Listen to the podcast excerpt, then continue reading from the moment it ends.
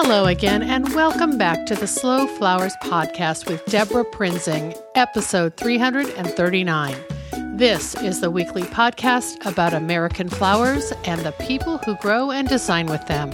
It's all about making a conscious choice, and I invite you to join the conversation and the creative community as we discuss the vital topics of saving our domestic flower farms and supporting a floral industry that relies on a safe, seasonal, and local supply of flowers and foliage. This podcast is brought to you by slowflowers.com, the free nationwide online directory to florists, shops, and studios who design with American grown flowers, and to the farms that grow those blooms. It's the conscious choice for buying and sending flowers. And thank you to our lead sponsor for 2018, Florist Review Magazine.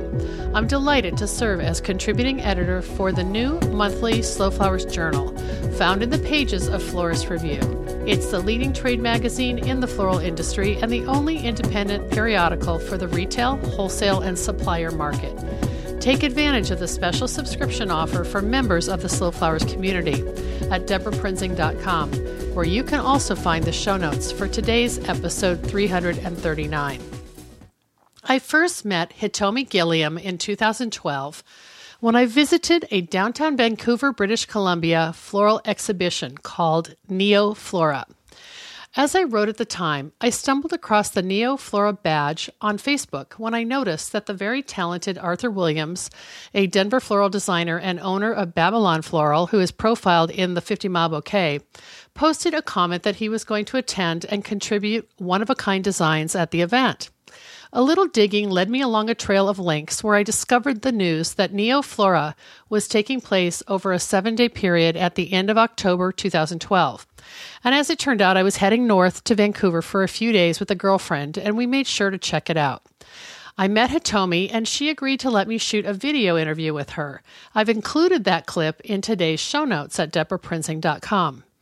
The idea of a group of floral artists coming together to create a pop up flower shop on one of the city's busiest shopping streets sparked my imagination. What a refreshing way to promote flowers as more than a commodity, one that you'd find at mass market retailers or supermarkets. According to Hitomi, Neoflora was a collaborative association of forward thinking florists who wanted to appeal to the new consumer who may not be accustomed to buying flowers. Most of the flowers used for Neoflora, including those featured on the runway, were donated by several members of the United Flower Growers Cooperative, the major wholesale flower auction house based in Vancouver. When I asked Hitomi about the event's emphasis on locally grown flowers, she pointed out that about 90% of the flowers used in Neoflora's pop up project were BC grown. She underscored this point, saying, That's what the consumer is looking for local and organic. Other than following Hitomi's activities through Facebook and watching all that she's doing to elevate and professionalize the art of floristry, I hadn't spoken with her since that 2012 visit, other than saying hello last summer when she co presented with Arthur Williams at the AIFD symposium in Seattle. Recently, a few of my flower friends began pursuing the European Masters Certification, a program launched six years ago by Hitomi and Thomas de Bruyne, and I began to hear more about that exciting professional distinction and the lovely creative connections being made. EMC student Toby Nelson of Toby Nelson Events and Design, last week's podcast guest, invited me to travel from Seattle to Vancouver at the end of February to spend a day with Hitomi. Toby had a notion that Hitomi and I could together bridge our two worlds. And in retrospect, I think she was prescient because by the end of our time in Vancouver, our collective heads were spinning with ideas. It was a rare chance to take a 48 hour workcation totally devoted to flowers and our mutual passion for flower growing and designing. And it was also rare that Hitomi was home in British Columbia, where she lives on beautiful Bowen Island, and where her many educational projects are based as part of Design 358, an event and education business she co owns with Colin Gilliam, her talented son. We met up with Hitomi at the new education center that's inside the United Floral building in an industrial area of Vancouver. The giant complex is also home to the famed Dutch style flower auction, a cooperative of BC floriculture growers who operate as United Flower Growers. Hitomi was setting up for a three day creative design masterclass that attracted students from all around North America, eager to study mechanics, techniques, and floristry in a small group setting. With Toby's help, Hitomi was getting things ready, and I managed to grab about 30 minutes of an audio conversation to introduce you to Hitomi. While she's a luminary in the world of floral design, Hitomi is deeply rooted in horticulture, and she works closely with growers and flower farmers, which I believe greatly influences her art and her platform. Listen closely to details about the upcoming series of Hitomi's educational events taking place in a few weeks as part of her partnership with United Floral. I'll have all the details and links at today's show notes at debraprinzing.com. And who knows, you might have time to take a trip to Vancouver to participate or observe the Pacific Northwest Design Competition on March 17th, a qualifier event for the 2018 Gateway to the Americas Cup, with one U.S. and one Canadian floral designer selected to compete. And stick around for In the Making, an inspirational series of wedding design workshops and a Project Runway style bridal trends show, March 18th through 20th, also hosted by Hitomi and United Floral. Before we get started, here's a little bit more about Hitomi according to her bio. Hitomi says her biggest pleasure in life is, quote, sharing everything I know, end quote. Hitomi Gilliam, AIFD, is a Japanese Canadian floral artist, keynote, lecturer, demonstrator, educator, and a consultant in all aspects of the art and business of floral design. She's the creative director for Design 358. She has guest designed extensively throughout North America, England, Japan, Mexico, Taiwan, Bermuda, Singapore, Hong Kong, Australia, New Zealand, Colombia, Belgium, Korea, and India. She owned and operated Satsuki's Florist in Mission, British Columbia for 28 years. She currently works with her son Colin, which we mentioned earlier, in an event and education business called Design 358, which was established eight years ago. Hitomi has lectured at Art Gallery of Ontario in Toronto, the Chicago Botanical Gardens, Philadelphia Museum of Art, Cheekwood Botanical Gardens in Nashville, Museum of Fine Art Boston, Minneapolis Institute of Art, Bouquets to Art in San Francisco, Houston Museum of Fine Art, New Orleans Museum of Fine Art, Cleveland Botanical Gardens, Honolulu Academy of Art, Everson Museum of Art in Syracuse, the Walters Art Museum in Baltimore, Longwood Gardens, Virginia Museum of Fine Art, Lewis Ginter Botanical Gardens in Richmond, Virginia, Detroit Institute of Arts, Vero Beach Museum of Fine Arts, the Strong Museum in Rochester, New York, North Carolina Museum of Art in Raleigh, and Columbus Museum of Fine Art. She has also presented at the Philadelphia Flower Show, the Newport Flower Show, and Singapore Garden Festival. Hitomi is the founding organizer of the annual Survival of the Creative Minds Conference in Taos, New Mexico, and she partners with Belgian floral artist Thomas de Bruyne to run and teach the comprehensive European Masters Certification Program, which we also discuss in this podcast. You'll find Hitomi at all her social places, which we share in our show notes, as well as details on the European Masters Certification Program. So let's get started.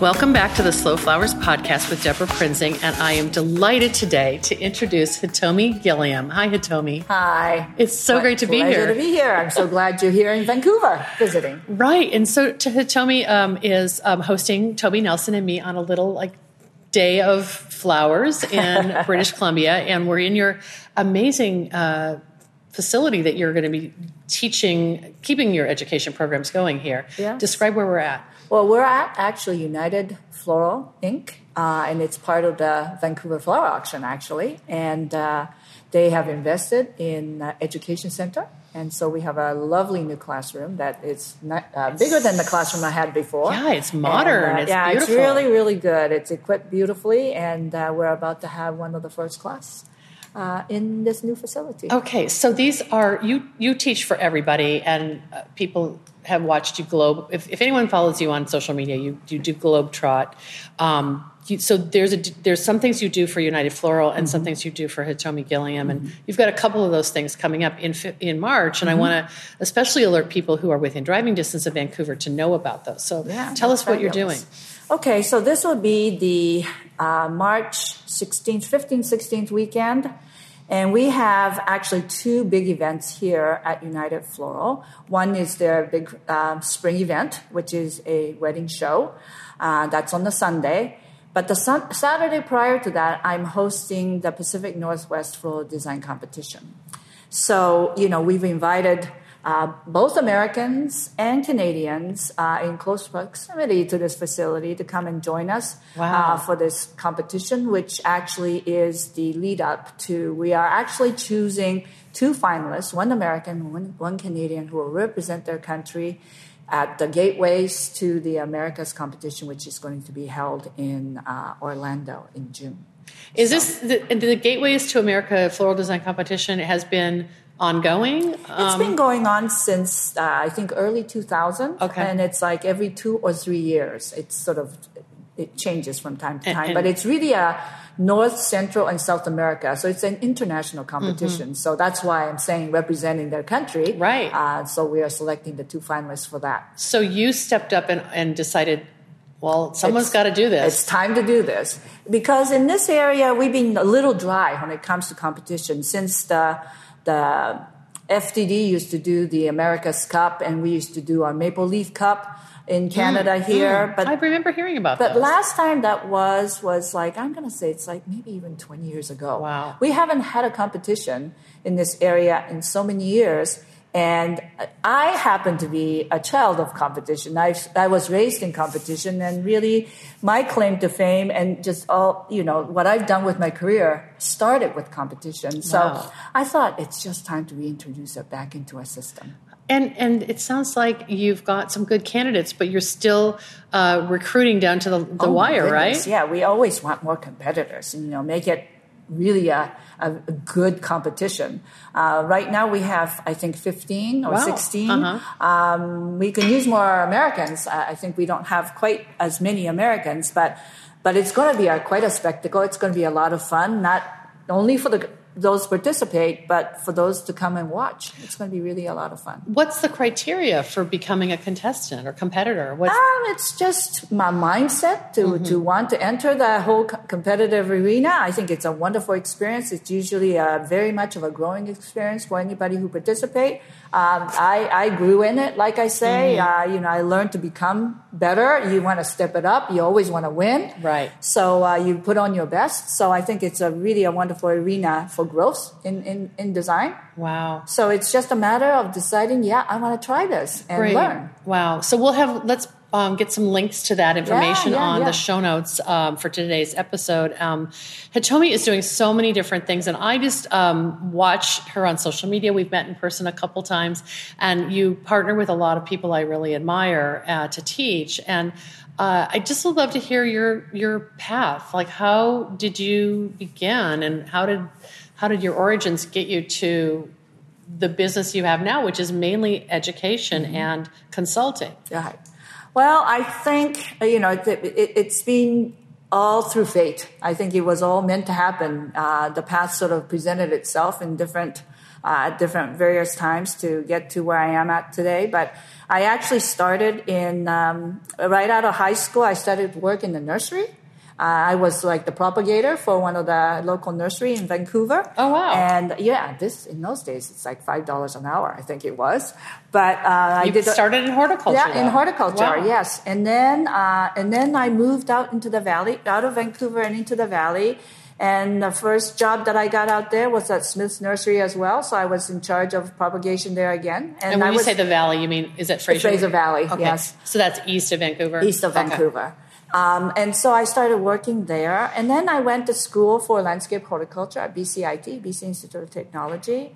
And but meanwhile, at the same time, um, uh, my former husband and I we started uh, we bought 20 acres out in Mission, British Columbia, and built a greenhouse. And uh, actually used to be one of the biggest grower of fuchsias.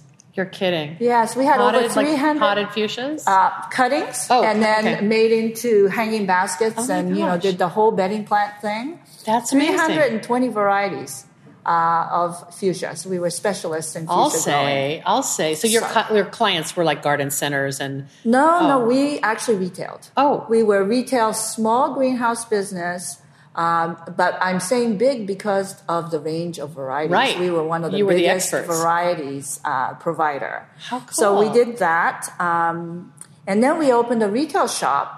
Uh, because actually, you know, during during the, the bedding plant season, we didn't do too badly at all. But to carry us throughout the year, we would grow di- different crops, and we were selling at the flower auction here in Vancouver, and we had actually started a crop of Coleus Standard uh, that one season in the fall. Beautiful, you know, they were like four foot standard, big Oh heads on them, and we couldn't even get three dollars for them at the auction. We were so depressed on the way home, coming back with the shipment that we thought we would sell. We would come home with it, And it's this lush, beautiful product. Oh my God, it was such a beautiful product. We couldn't understand why it wouldn't sell.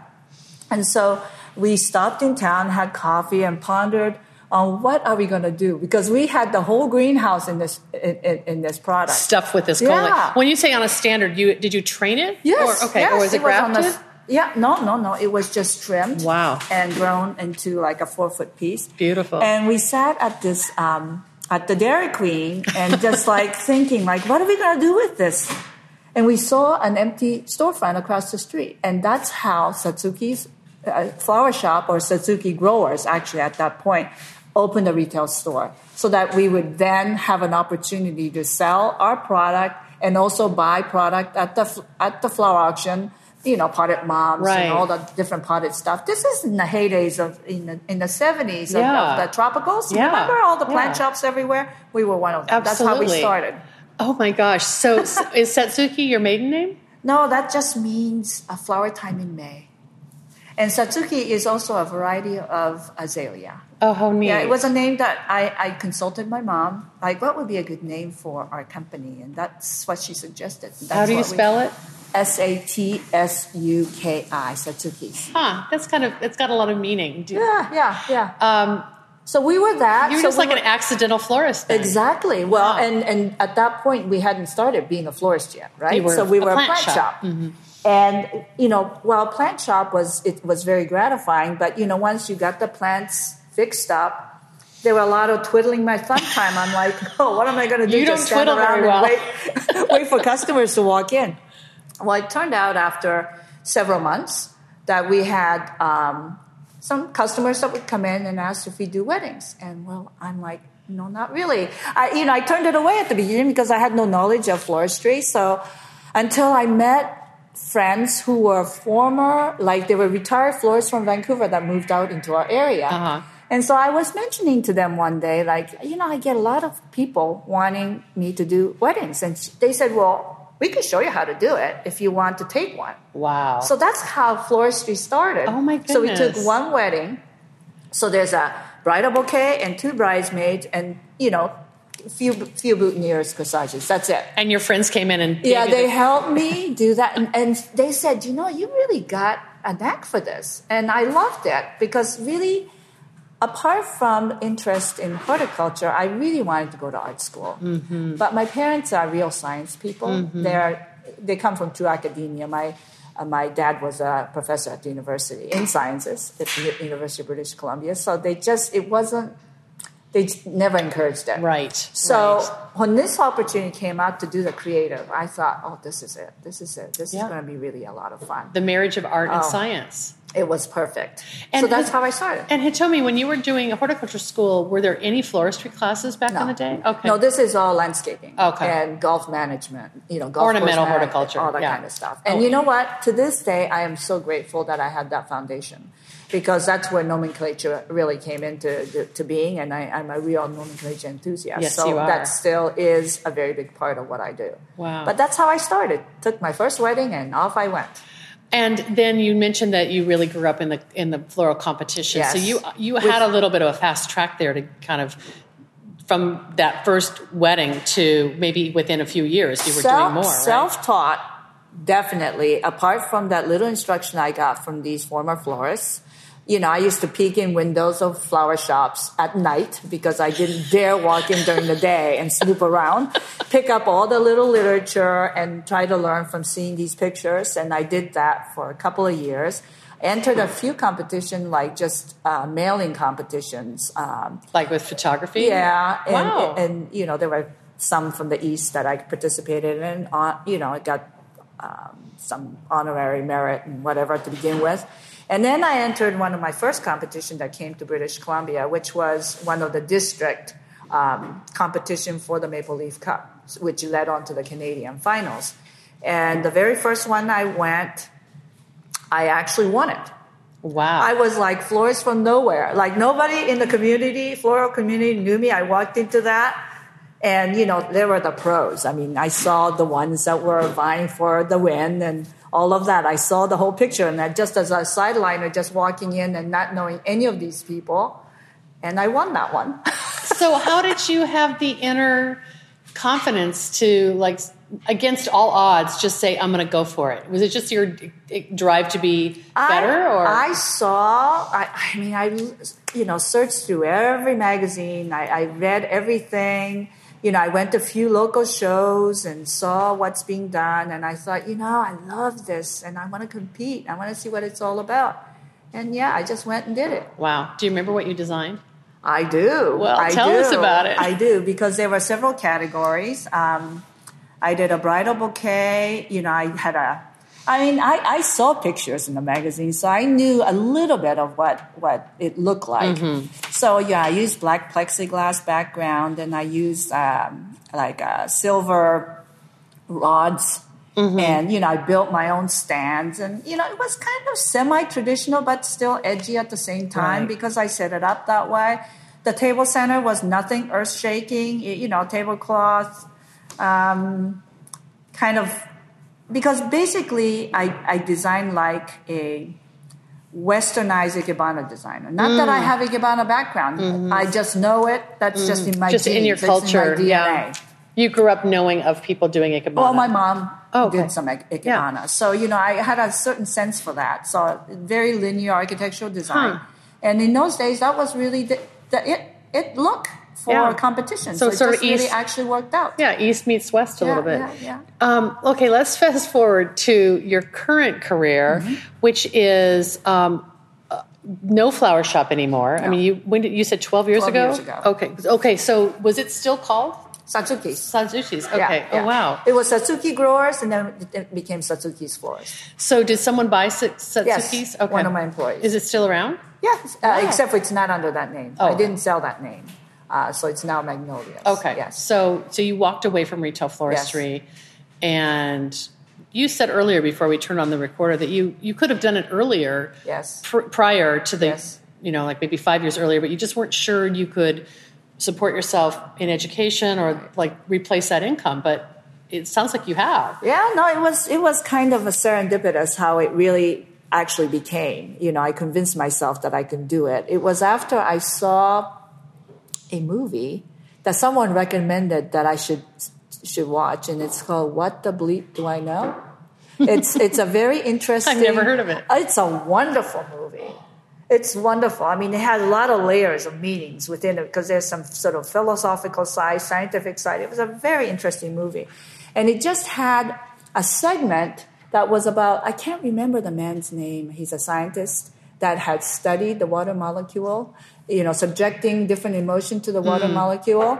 And he found that when there's anger, the water mo- molecule act, react, reacted to it. And it was it turned kind of ugly. But if you subjected water molecule to love then it became very pretty. And i thought ah you know man we're made up of so much water so much water in our content. Right. and so really I, I drew from that that if you believed in something that it can happen Mm-hmm. because if we, we are in fact pretty much all water molecules Right. It's sort of like so it made me realize You that- manifested it. Yeah, it, it, it, it's all up to you. You decide. It's Mm-hmm. it, it's it's it's about mind. You know what your mindset.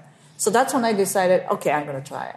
Well, and as, as our friend Toby had said earlier, that you had to sell the shop to open up the opportunities for these other things, Exactly, right? yeah. And when you, um, in, because you had already been doing some teaching and um, active, you know, judging or whatever Mm-hmm. in floral competitions, what what was your strategy? I mean, how how did you uh, build it to what what you're doing today?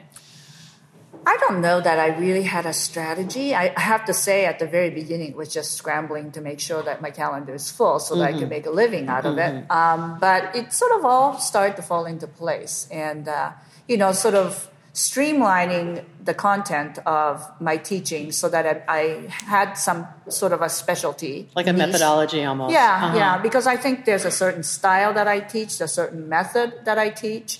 And that so that it's distinguished from mm-hmm. the others. I think that's always very important that you supply a certain niche. I think that's really so you, important. Yeah, your point of view is very clear. And you weren't trying to be a generalist. No. Well, you know what? I did a lot of generalist stuff. Well, I guess in, back bills, in the days. Right? Yeah. yeah. because I have to admit that you know, even though I've had great deal of success with competition, which put me on the on the circuit mm-hmm. to do uh, lectures, demonstrations, and teaching, I couldn't really teach in those days what I created because I mean it was too architectural, too artsy. It's not mainstream. Was this enough. like in the nineties? Yes. Okay. Yeah, 80s and 90s. So you were still going to teach people how to do the pave rose uh, floor centerpiece or whatever. Yeah, like okay. you know, I would do like design shows with you know other designers in those days because uh, actually design shows used to be really a huge thing. Every wholesaler used to have a design show, and they may have a panel of three or four people designing on stage. And so I'm I'm there designing with three other people. You know, they're designing a Valentine arrangement with teddy bear with a bunch of roses. I'm thinking, oh, you know, and I'm doing this sort of structural thing. But you know what? What's really, really scary is at the very end when they auction off the stuff, those teddy bear arrangement would get $150. My what I thought was a very cool artsy arrangement would only get $15. And I'm thinking, there's something wrong with this right, picture. Right. So I had to actually kind of become a little bit more general and more retail oriented to survive in that short circuit at that time.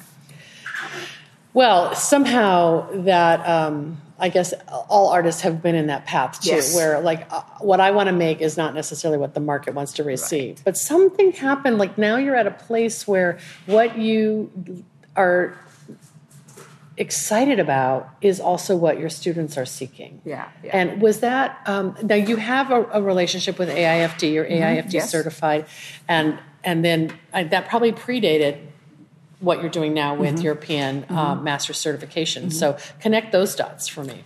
Well, I think um, the whole European influence thing. Now, Europe came into our picture in floristry back in the 80s. Okay. When the, the Flower Council of Holland entered North America and came in really big with their selection of beautiful flowers. It's kind of like the floral renaissance that that's going on today mm-hmm. with the farmer florist and mm-hmm. their introductions of all these new varieties.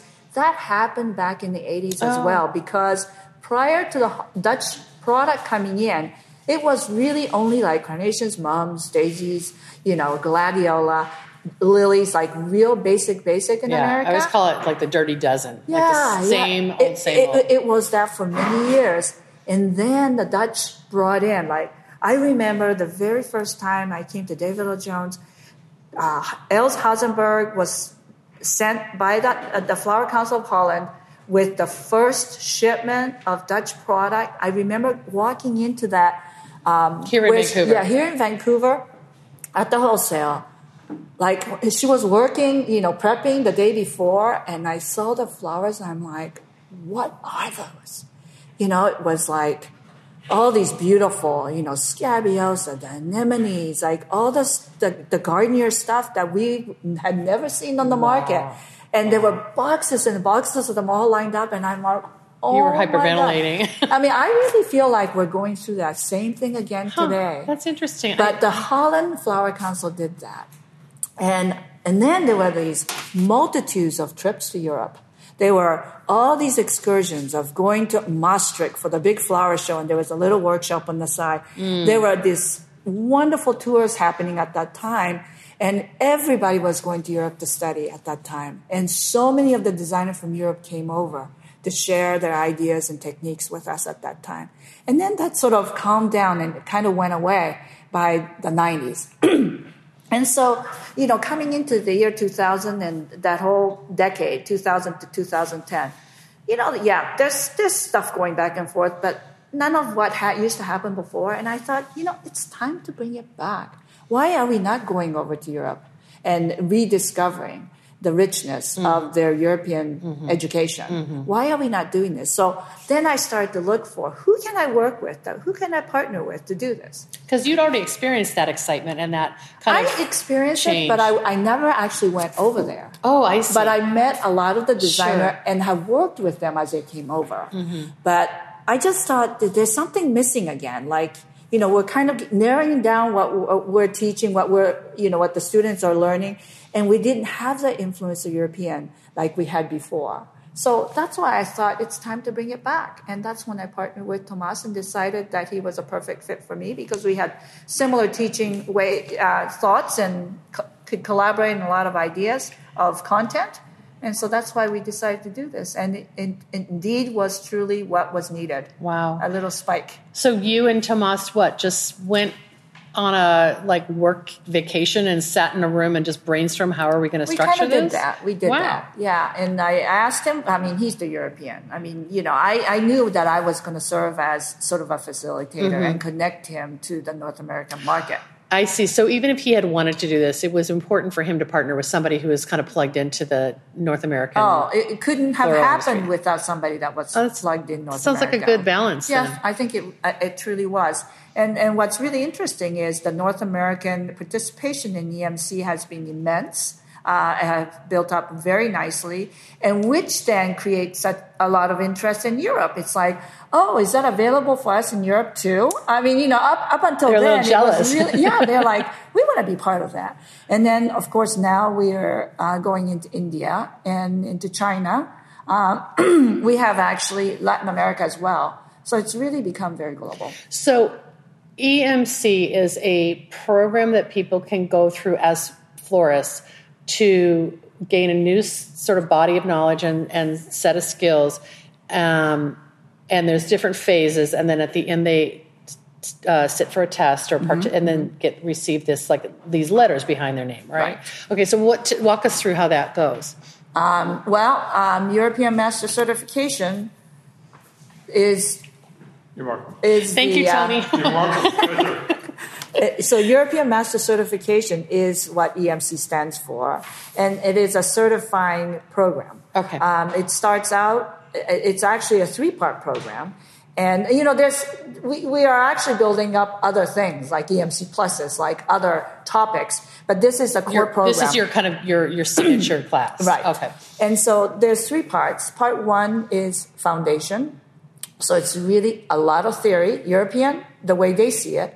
So it's really your, uh, it's actually elements and principles of design as it's taught in Europe, Hmm. which by the way is quite different. Really? Yes. Um, I mean, I love our elements and principles of design. It's universal. It's art schools teach it, but their elements and principles of design in floristry is in quite entirely different. Huh. So it's really like relearning a whole new set, but which gives you another extra dimension of perspective, which is very important. Right. And then it's followed by part two. Part one is a classroom situation, five for multi, days. multi, oh, five Yes. days. Okay. And And, I know a number of people who are either doing it now or Yes. have graduated, and um, there's a, something really special about that camaraderie, camaraderie of coming together, right? It's wonderful. Okay. It's it's really it's become a community. Mm. Yeah. And then part two is self practicum. So you do it from home, um, but it's heavily um, scheduled for assignment turn-ins, and it's done online, and as well as the nomenclature is a very big part I of that. hear a about big that. project. It's Toby, quite an undertaking. Toby Nelson just told me it's 400 individual cultivars or, or varieties that you have. yeah, have you to have learn? to. Actually, it's 250. Oh, okay. Yeah, so it's 100 cut flowers, 100 plants, and 50 branches and foliages. Okay. Uh, but but it's full entries, like a full study of Latin, each item. Latin Yeah. name, common name, and then all the background. And Yes. Wow. Yes. Yes. So it's it's it's pretty comprehensive, but it's um, I think it's at the beginning it frightens the students because it's such a huge commitment of time, but I think everybody gets into it after a while. I feel like if you are fluent in that, it just changes your whole perspective to what you're doing, right? Absolutely, and then And see, that's why your horticulture background is so appropriate, Exactly. Right? Well, I always believe that if you have that as a background, or if you're a gardener, if you're a grower first, that person makes a better designer. yeah, I always because say that they too. so understand the way plants behave and what it wants to do, whether rather than forcing it to do what you want it to do. Right. And I always say that to my garden audience is like you're uniquely qualified to be a florist because you already understand a plant's uh, behavior in the in the garden. Oh, And absolutely. So, okay, so those are phases one and two, and that together takes about a year to go through. Uh, yeah, it's eight to ten months. Okay. And then it's followed up by part three, which is sort of the finale, and it's the advanced class, so that there's a little bit more about what you do with what you know. And then um, there's a pretty hefty exam at the end of it. And the exam involves uh, practical side. You'll be asked to do a hand tied bouquet in front of the group. Uh, so it's it's not just the the process, but the performance of it, because that's very important. Um, and Mm-hmm. I would then- fail at that. That, that. that spiral bouquet is beyond me. I love that though. I'd Uh, love to watch great. it. It really is great. And then you know, there's a practical designing of uh, three more categories as well. Um, there's um, a written theory test, nomenclature test as well, and then also one of the category is a um, interpretive art design. So we actually go to Louvre to Paris. We do a one day excursion from Bruges to go to Louvre, and they have to select the painting which they'll interpret. Uh, and actually create a, a collage first as a sort of a segue to designing into with and interpreting with flowers. And that particular category in the exam is tested for the design itself, the collage, and then there's an oral presentation. So each designer has to come into a room where Tomas and I basically uh, question them, and they have to orally present what they've done with that one as well. So it's pretty comprehensive. It covers almost every part of knowledge that one should have that we feel that makes a European master. How many Exactly. people have, um, I guess, been matriculated through this program? I think we're probably right now at just under 100. Wow, wow, and it's only been four, five, six years. Six years. Well, it's a three cycles. Okay. Yeah, I would say the first cycle was subs- decent. Second cycle was very spare. Uh, there were a lot of people that actually did part one and wasn't sure whether they can do part 3 You know, Mm-hmm. yeah, going to part three. But part uh, cycle three became really big. Wow. Uh, everybody sort of saw the ones that has made it and saw the improvement that they saw in their work. Uh, It, it really is a market I- improvement. I think even Tomas and I, we were a little discouraged in part two because we had so few. But then we saw the result of the change, you know, from when, when they first walked into our classroom at, on the day one versus what they did in the exam. We're like, oh my God, look Yeah. what we've done. You're growing. how beautiful you're they, growing. they, they design. Yeah, you're growing artists. Yeah. But also, this is a radical new way of education. So you're still kind of just teenagers in this process. Yeah, like yeah, you're yeah. growing. To mention that you're going to other countries is exciting, but those students from those countries have been coming to uh, the to study with you in the U.S. and Canada and Europe already, or No, this is Okay. a whole, entirely new new market. Okay. It's just that they've asked us if we can come to their their, their countries to do these to programs. do these programs. Wow. Yeah. So you're Russia gonna, is also another one that uh, we actually had two Russians in in this last group that we just um, graduated.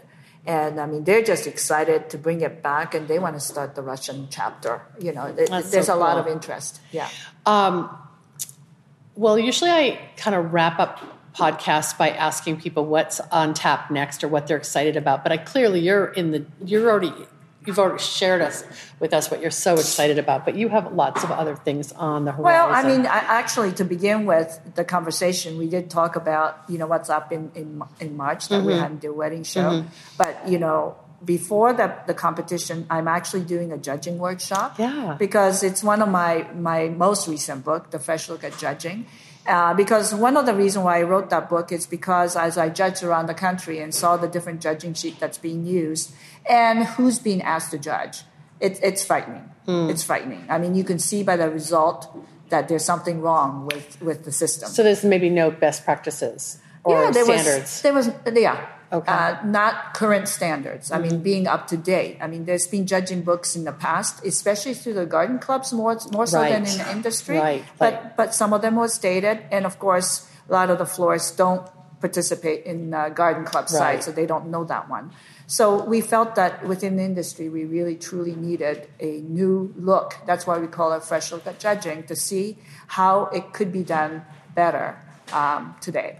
But just by talking about it and raising the raising the uh, kind of the role of a judge, Mm-hmm. you're changing how professional professional this industry is, and I, it's Oh, it's exciting. And and the importance of role of a judge as a mentor, just in general. I mean, every teacher should be a mentor and a judge. And you know, we, I felt that the, the book's strength is also to address the students and the competitors because if you don't know how it's being judged by, how do you know if you've met the standards? So I think it's a very important piece of uh, literature that helps all sides of the industry. So that's your most recent book, Yes. a fresh look at judging. Yes. and you've done other books though, haven't you? Yes, I've, I've done quite a few, quite a few. A lot of Do them, you remember how many? a lot of them textbooks. Okay. Yeah, because I really feel like that's the heart of. I mean, y- you you got to have basis to build, you know, creativity Yeah. from. So, but um, Do you have any books that you're cooking up right now? um, actually, I also host um, an annual conference that's called Survival of the Creative Mind Conference in Taos, New Mexico, every year in October.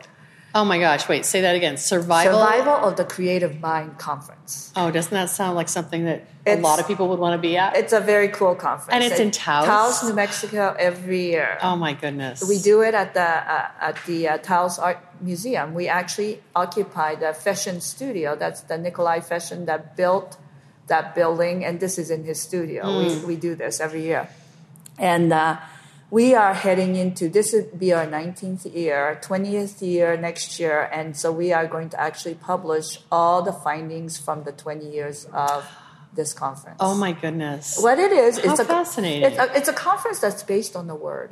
Mm-hmm. We choose a word at the end of the conference for the next year, and so we research. All those who participate research that word in the relationship to, to design. So every every discipline within design, Yeah. like fashion or yeah, or products. Any or- any area that you want to bring up. okay, that would be inspirational for everyone in Mm-hmm. attendance. So it's it's really a great deal of fun. Um, this year is origin is the word, Mm. but we've had you know abstraction, we've had exposure, interplay. We started with spiral helical.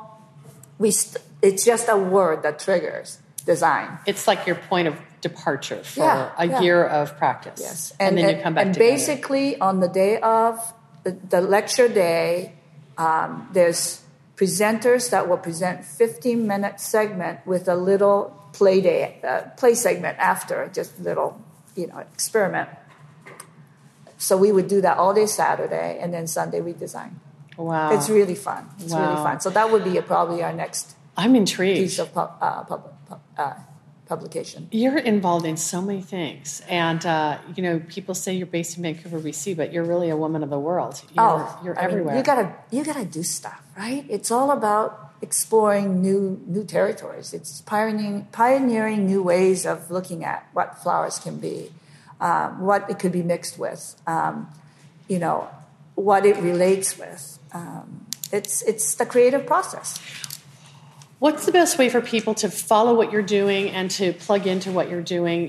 You have your own personal business website, right? Yeah, I have a website. Um, I started a blog, but I'm not very good with keeping it up. Um, We'll give you a pass on that. I, I think what Taking a workshop with you is probably like getting a year's worth of blogs, right? But my schedule's on there Okay. on the on the website. HitomiGilliam.com. Yes. Okay. And uh, of course, I, I have become fairly active with Instagram, so I post things Yes, from time do. to time as things uh, things come up, uh, so people can follow what I'm doing there as well. But some of these events that are coming up here in Vancouver Mm-hmm. in the month of March, we'll all, we'll be sure to share that information Oh, yeah, uh, on the show great. notes. I'd love to I'd love to come back and and you know see how one of these uh, workshops fills this beautiful room we're in, and kind of I'm looking at all of your. Um, non like non floral mechanics i guess they're Yeah, they're the, yeah. the permanent uh, mechanics that you've designed you post a lot of these so people Yeah. are aware of you share a lot. You do. Post It's all about a that. lot of like, here's how I, here's what I made, and here's how I made it. Yeah, I think that's really important. Yeah. you know, don't hold it as a secret. Let it let it be out there so they become bigger. It can become, you know, and, and you know what? It comes back to you. I, I mean, I, I love that when I broadcast something and say, "Try this," and then somebody will post it and say, "This is what I did with it." It's like great. I love it. You know, it's just And it maybe keeps doing- circulating, yeah. and it just gets bigger and bigger. I right? love That's that. what it's all about. Well, Sharing is the best. I love that. And I'm so glad we got to spend time with you. Thank you for hosting Toby and me and Oh, um, It's a pleasure. I'm showing so us glad. your world up here. And uh, it's just a beginning of more conversations. Yeah, I think so for Thank sure. you so much, Hitomi. Thanks so much for joining me today. The Slow Flowers podcast has been downloaded more than 290,000 times by listeners like you. Thank you for downloading, listening, commenting, and sharing. It means so much. If you haven't received the March issue of our Slow Flowers newsletter, you can find a link in the show notes at debraprinzing.com. In this edition, you'll find interviews with all the presenters for the upcoming Slow Flowers Summit which takes place Friday, June 29th in Washington, D.C. And you'll learn about Slow Flowers in the news, the Slow Flowers podcast archive for last month, the upcoming Slow Flowers events that you can attend, and more. Be sure to follow the subscribe link if the newsletter isn't currently landing in your inbox.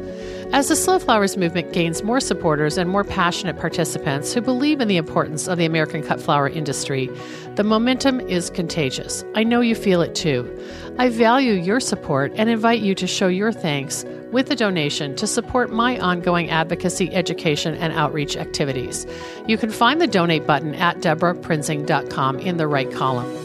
Thank you to our sponsors who have supported Slow Flowers and all our programs, including this podcast, American Flowers Week, the slowflowers.com online directory to American grown flowers, as well as our new channels, the Slow Flowers Journal and the 2018 Slow Flowers Summit.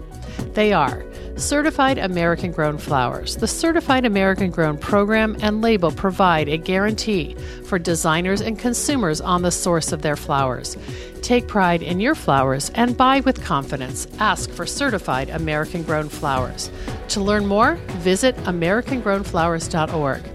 Arctic Alaska Peonies, a cooperative of passionate family farms in the heart of Alaska, providing bigger, better peony flowers during the months of July and August. Visit them today at arcticalaskapeonies.com. The Seattle Wholesale Growers Market, a farmer owned cooperative committed to providing the very best the Pacific Northwest has to offer in cut flowers, foliage, and plants. The Growers Market's mission is to foster a vibrant marketplace that sustains local flower farms and provides top quality products and services to the local floral industry. Find them at seattlewholesalegrowersmarket.com. Longfield Gardens provides home gardeners with high quality flower bulbs and perennials. Their online store offers plants for every region and every season, from tulips and daffodils to dahlias, caladiums, and amaryllis. Visit them at longfield gardens.com. Syndicate Sales, an American manufacturer of vases and accessories for the professional florist. Look for the American flag icon to find Syndicate's USA made products and join the Syndicate Stars loyalty program at syndicatesales.com.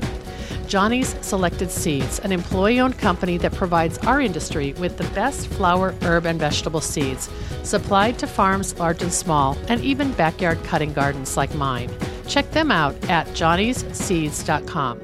The Association of Specialty Cut Flower Growers, formed in 1988, ASCFG was created to educate, unite, and support commercial cut flower growers.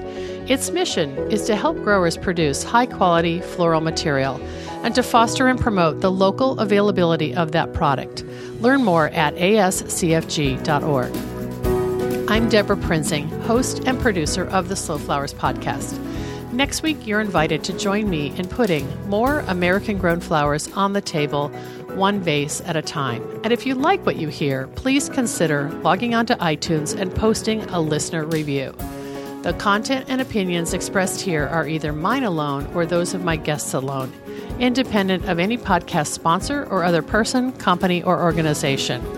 The Slow Flowers podcast is engineered and edited by Andrew Brenlin. Learn more about his work at soundbodymovement.com.